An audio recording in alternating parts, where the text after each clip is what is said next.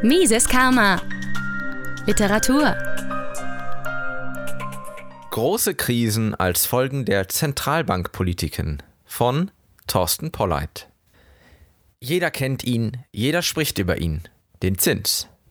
Doch was ist der Zins eigentlich?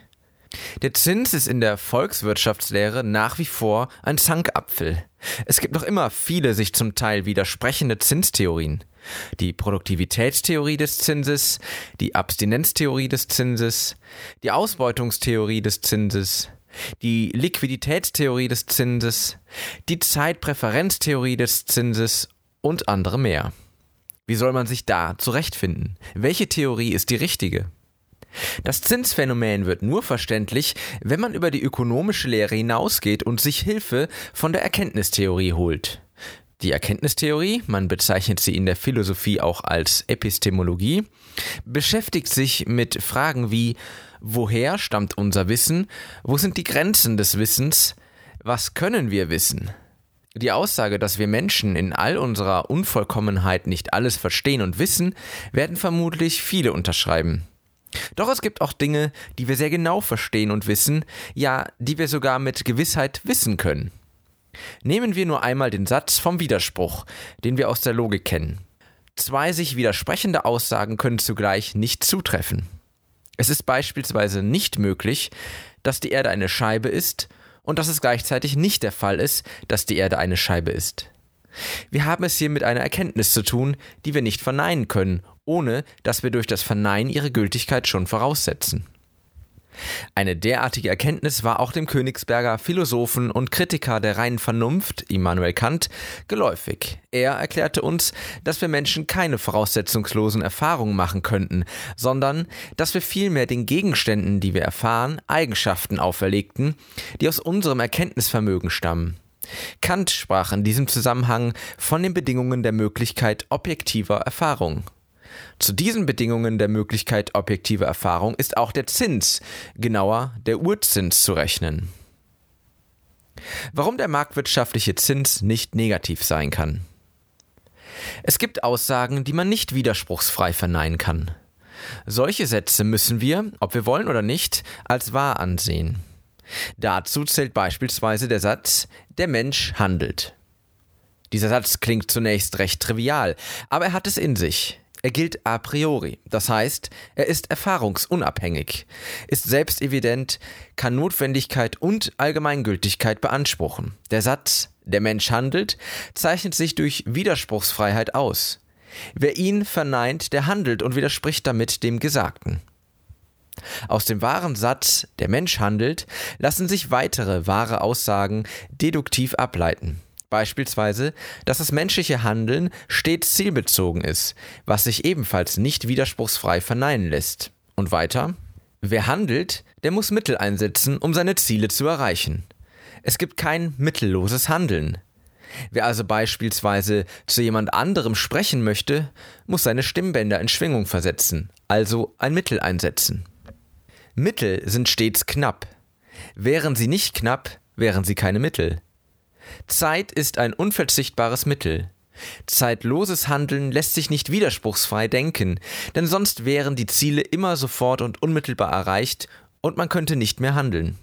Weil Handeln Knappheit impliziert, wertet der Handelnde notwendigerweise einen größeren Gütervorrat, mehr Mittel, höher als einen kleineren Gütervorrat.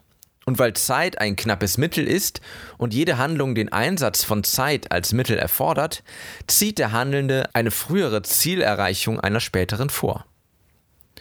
Genau diese Tatsache, dass man ein früher einem später vorzieht, kommt durch die Zeitpräferenz zum Ausdruck und ihre Manifestation ist der sogenannte Urzins. Der Urzins steht für den Wertabschlag, den die spätere Erfüllung der Bedürfnisse gegenüber der früheren Erfüllung der Bedürfnisse von gleicher Art und Güte und unter gleichen Bedingungen erleidet. Zeitpräferenz und Urzins stecken gewissermaßen in jedem handelnden Menschen. Wir alle haben stets und überall eine positive Zeitpräferenz und folglich auch einen positiven Urzins. Zeitpräferenz und Urzins können nicht verschwinden, sie sind immer da, und sie können vor allem nicht negativ werden. Zeitpräferenz und Urzins sind von Mensch zu Mensch unterschiedlich und sie ändern sich auch im Laufe des Lebens. Die Zeitpräferenz und der Urzins sind hoch, wenn der Handelnde den Gegenwartskonsum vergleichsweise hoch wertschätzt im Vergleich zum Zukunftskonsum. Und die Zeitpräferenz ist niedrig, wenn der Gegenwartskonsum vergleichsweise weniger hoch wertgeschätzt wird im Vergleich zum Zukunftskonsum. Wenn die Zeitpräferenz der Menschen abnimmt, bedeutet das, dass ihnen das Gegenwärtige weniger wichtig wird gegenüber dem Zukünftigen. Und entsprechend nimmt auch der Urzins ab. Das zeigt sich darin, dass die Menschen aus ihrem Einkommen mehr sparen und weniger konsumieren. In kapitalistischen Volkswirtschaften wird das Ersparte investiert. Auch Kundengelder auf dem Bankkonto werden von den Banken investiert und dadurch steigen die künftigen Konsummöglichkeiten. Eine abnehmende Zeitpräferenz führt also zu mehr Wohlstand. Wie erklärt sich nun der Zusammenhang zwischen Urzins und Marktzins? Es gibt Menschen, die konsumieren nicht ihr gesamtes Einkommen. Den Teil, den sie nicht konsumieren, sparen sie. Und sie bieten ihre Ersparnisse anderen an. Die Ersparnisse werden von denen nachgefragt, die mehr auszugeben wünschen, als sie haben. Durch das Angebot von Ersparnissen und der Nachfrage nach Ersparnissen für Investitionszwecke bildet sich auf einem freien Markt ein Marktzins heraus. In einem freien Markt entspricht der Marktzins dem gesellschaftlichen Urzins. Letzterer erklärt sich aus den individuellen Urzinsen der Anbieter von Ersparnissen und der Nachfrager nach Ersparnissen. Der gesellschaftliche Urzins, der sich auf diese Weise herausbildet, stellt sicher, dass es stets genügend Ersparnisse gibt, um die Investitionen durchführen zu können. Folgenschwere Konsequenzen von Null- oder Negativzinsen. Der Zins hat viele Feinde. Diverse Menschen sehen in ihm ein Übel. Beispielsweise wollen sozialistisch-kommunistische Parteien den Zins abschaffen, genauso wie damals die Nationalsozialisten. Ein Propagandaruf der deutschen Nationalsozialisten lautete Brechung der Zinsknechtschaft. Wenn wir die nationalökonomische Theorie studieren, dann können wir jedoch verstehen, dass ohne einen positiven Marktzins unsere heutige Wirtschaft und unser Wohlstand gar nicht möglich wären. Nehmen wir an, der Marktzins wäre null. Dann gäbe es keinen Anreiz mehr, auf heutigen Konsum zu verzichten, zu sparen und das Ersparte zu investieren. Denn jeder Mensch hat ja eine positive Zeitpräferenz und damit einen positiven Urzins, der sein Werten und Handeln leitet. Aufgrund der positiven Zeitpräferenz wird zum Beispiel 1 Euro heute notwendigerweise höher gewertet als 1 Euro in der Zukunft. Hat der Handelnde einen Urzins von, sagen wir, 2%, wird er nur dann bereit sein, 1 Euro, den er heute besitzt, gegen 1,02 Euro, die er zukünftig erhält, einzutauschen. Bekäme er für seinen heutigen 1 Euro lediglich 1,01 Euro in einem Jahr, würde kein Tausch zwischen Euro heute und Euro in einem Jahr stattfinden. Es gäbe keinen Marktzins. In einer Welt, in der der Marktzins null wäre, würde nur noch konsumiert, es würde nicht mehr gespart und investiert. Kapitalverzehr würde einsetzen. Alles vorhandene Kapital wird verbraucht. Die Regale werden sprichwörtlich leergeräumt. Ersatz- und Erweiterungsinvestitionen bleiben aus. Die Arbeitsteilung hört auf und die Volkswirtschaft fällt zurück in eine primitive Subsistenzwirtschaft. In einer Welt, in der der Marktzins null beträgt, würde die moderne Volkswirtschaft, wie wir sie heute kennen, nicht mehr funktionieren. Senkte man also den Marktzins weltweit plötzlich auf null ab, wären Milliarden von Menschen ihrer Einkommensquelle beraubt, die meisten wohl dem Hungertod preisgegeben. Geld schaffen aus dem Nichts. Der Marktzins wird heutzutage nicht mehr im freien Markt bestimmt, sondern von den staatlichen Zentralbanken nach politischen Erwägungen gesetzt. Wie erklärt sich das? Die Zentralbanken haben das Geldproduktionsmonopol inne. Und das nutzen sie, um, in einer Kooperation mit den Geschäftsbanken, neues Geld durch Kreditvergabe zu schaffen. Durch eine Kreditvergabe, der keinerlei Ersparnis gegenübersteht, wird neues Geld in Umlauf gebracht. Das ist das sogenannte Geldschaffen aus dem Nichts. Das per Kredit neu geschaffene Geld erreicht die Volkswirtschaft, indem es in den Kreditmarkt eingespeist wird. Das erhöht das Kreditangebot künstlich, was wiederum den Marktzins künstlich absenkt. Der Marktzins fällt niedriger aus, als er ausfallen würde, wenn das Kreditangebot nicht künstlich ausgeweitet worden wäre. Der Marktzins gerät aus dem Gleichgewicht. Er wird unter den gesamtwirtschaftlichen Urzins gedrückt. Und das hat negative Folgen. Es entmutigt das Sparen, es ermutigt den Konsum und gleichzeitig setzt es neue Investitionen in Gang, für deren Realisation keine Ersparnisse verfügbar sind. Die Volkswirtschaft beginnt also über ihre Verhältnisse zu leben. Überkonsum und Fehlinvestitionen stellen sich ein. Zunächst führt das einen künstlichen Aufschwung, Boom, herbei, der früher oder später in einem Abschwung, Bust, umschlägt. Es entstehen also Spekulationsblasen, die nachfolgend platzen und krisenhafte Erschütterungen auslösen.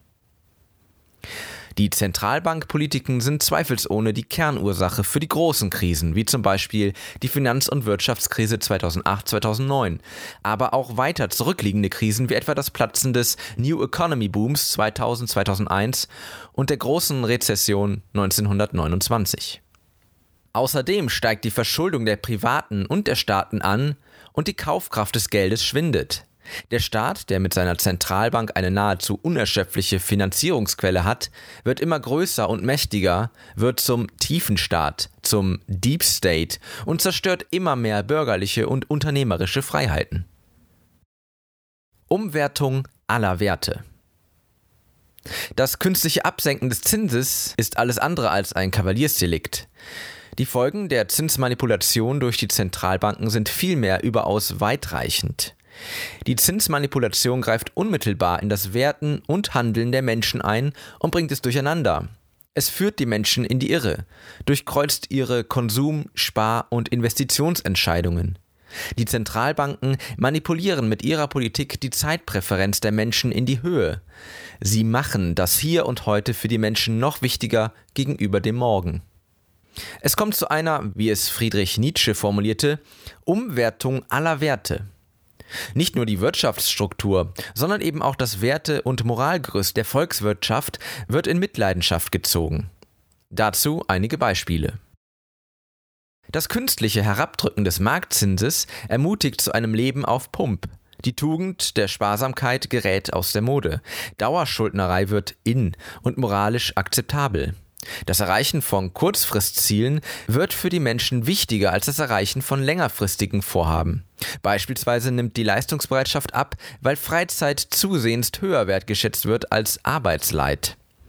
Die empfundenen Kosten, die mit Familie und Kinderreichtum verbunden sind, werden zusehends gescheut. Scheidungen zur Lösung von Eheproblemen werden attraktiver, denn die Kosten, um über partnerschaftliche Schwierigkeiten hinwegzukommen, steigen. Die Qualität der Ausbildung leidet. Wenn das Hier und Jetzt noch wichtiger wird, dann wendet man weniger Zeit auf, um sich über den Tag hinaus auf zeitintensiven Wegen zu bilden und reifen zu lassen. Die Sitten verfallen. Manieren zu erlernen und Rücksicht zu nehmen sind aufwendige Tätigkeiten. Im zwischenmenschlichen Umgang zahlen sie sich häufig erst langfristig aus. Gutes Benehmen bleibt daher auf der Strecke, wenn die Zeitpräferenz der Menschen künstlich erhöht wird. Auch die Ästhetik verkommt. Modische Eintagsfliegen haben es leichter, Käufer zu finden, das Brechen mit bewährten Klassikern wird erleichtert. Beispielsweise stampft man Bauten, die so gut wie eben möglich dem Durchschnittsgeschmack gefallen sollen, so schnell wie eben möglich aus dem Boden, Schönheitsaspekte werden dabei zweitrangig. Und nicht zuletzt sorgen der Überkonsum und die Fehlallokationen, die beide Folgen der Zinsmanipulation sind, für eine verstärkte Nutzung von Naturressourcen. Auf diese Weise werden Umweltprobleme geschürt. Es kommt zum Abbau und Verbrauch von Rohstoffen für den Überkonsum und die Fehlinvestitionen. Die widersprüchliche Theorie des negativen, gleichgewichtigen Zinses. In den letzten Jahren haben einige meinungsführende Ökonomen die Theorie vorgelegt, der gleichwertige Zins bzw. der Urzins sei negativ geworden. Das verbinden sie mit einer normativen Forderung. Weil der gesellschaftliche Urzins negativ sei, müssten die Zentralbanken den Marktzins in den Negativbereich befördern, um Wachstum und Beschäftigung zu unterstützen. Einige Zentralbanken sind dem Ruf bereits gefolgt. Die Europäische Zentralbank, die Schweizerische Nationalbank sowie auch die dänische und schwedische Zentralbank. Was ist davon zu halten? Die Idee, der Urzins könnte 0% oder gar negativ werden, ist logisch widersprüchlich und daher falsch. Der Urzins kann sich zwar auf die Nulllinie zubewegen, er kann aber niemals null oder negativ werden. Wenn man behauptet, der Urzins sei null, dann verneint man damit den logisch nicht widerlegbaren Satz, dass der Mensch handelt. Und das ist zweifelsohne falsch. Ein negativer Urzins ist für den menschlichen Geist überhaupt nicht sinnvoll zu verstehen. Wohlgemerkt, die Zentralbank kann zwar den Marktzins auf oder auch unter die Nulllinie zwingen, indem sie zum Beispiel Anleihen zu einem Preis kauft, der höher ist als die Summe der Zinskupons und der Tilgungszahlungen der Anleihe. Aber dadurch erzeugt sie notwendigerweise ein Ungleichgewicht, niemals ein Gleichgewicht. Denn der Urzins, den die handelnden Menschen in sich tragen, kann aus logischen Gründen nicht null oder gar negativ werden. Wenn der Urzins null wäre, dann würde der Preis für Boden ins Unermessliche steigen. Die Bodenerträge, die sich über eine unendliche Nutzungsdauer erstrecken, würden dann mit einem Nullzins abgezinst, und das liefe auf einen Barwert und damit einen Marktpreis von unendlich hinaus. Boden könnte dann gar nicht mehr gegen Geld gekauft und verkauft werden, sondern ließe sich nur noch tauschen gegen andere Grundstücke. Und weil der Preis für Boden natürlich in alle anderen Güterpreise eingeht, würden auch diese Güter unbezahlbar. Oder wenn der Urzins null wäre, dann würden Sie zwei Äpfel, die Sie erst in zehn Jahren oder in tausend Jahren bekommen, einem Apfel heute vorziehen. Wenn Ihr Urzins null wäre, dann zählt für Sie nämlich nur noch, mehr ist besser als weniger. Das früher ist besser als später hat hingegen keine Bedeutung mehr für Ihr Werten und Handeln. Das klingt nicht nur grotesk, das ist es auch weil es ein Beispiel ist, das auf einer logisch unsinnigen Aussage aufbaut, dass nämlich der Urzins null sei. Politik des Rückschritts. Die Idee einer Null- oder gar Negativzinspolitik entpuppt sich bei genauem Nachdenken als eine Politik zur Zerstörung des kapitalistischen Systems bzw. der Überbleibsel, die davon heute noch übrig sind. Die Null- und Negativzinspolitik, konsequent zu Ende gedacht, ist der Weg in die Dezivilisation, in den Rückbau der modernen Volkswirtschaften, wie wir sie heute kennen. Einerseits mag es sein, dass die Befürworter der Null- und Negativzinsen einem intellektuellen Irrtum unterliegen, so wie es ihnen schon oft in der Wissenschaft gegeben hat. Andererseits wird die Null- und Negativzinspolitik aber auch von sozialistischen Kräften bewusst vorangetrieben, um die freie Marktwirtschaft zu zertrümmern. Marxistische Umstürzler sind vermutlich zutiefst erfreut und voller Unterstützung für das, was die großen Zentralbanken der Welt derzeit anrichten. Das sollte uns nicht erstaunen, denn in seinem Manifest der Kommunistischen Partei nennt Karl Marx Maßregeln, die die gesellschaftliche Umwälzung zum Kommunismus möglich machen sollen.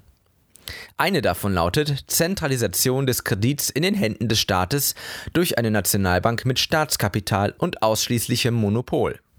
Der Ökonom Josef Alois Schumpeter schrieb, der Zustand des Geldwesens eines Volkes ist ein Symptom aller seiner Zustände. Wie treffend könnte man sagen.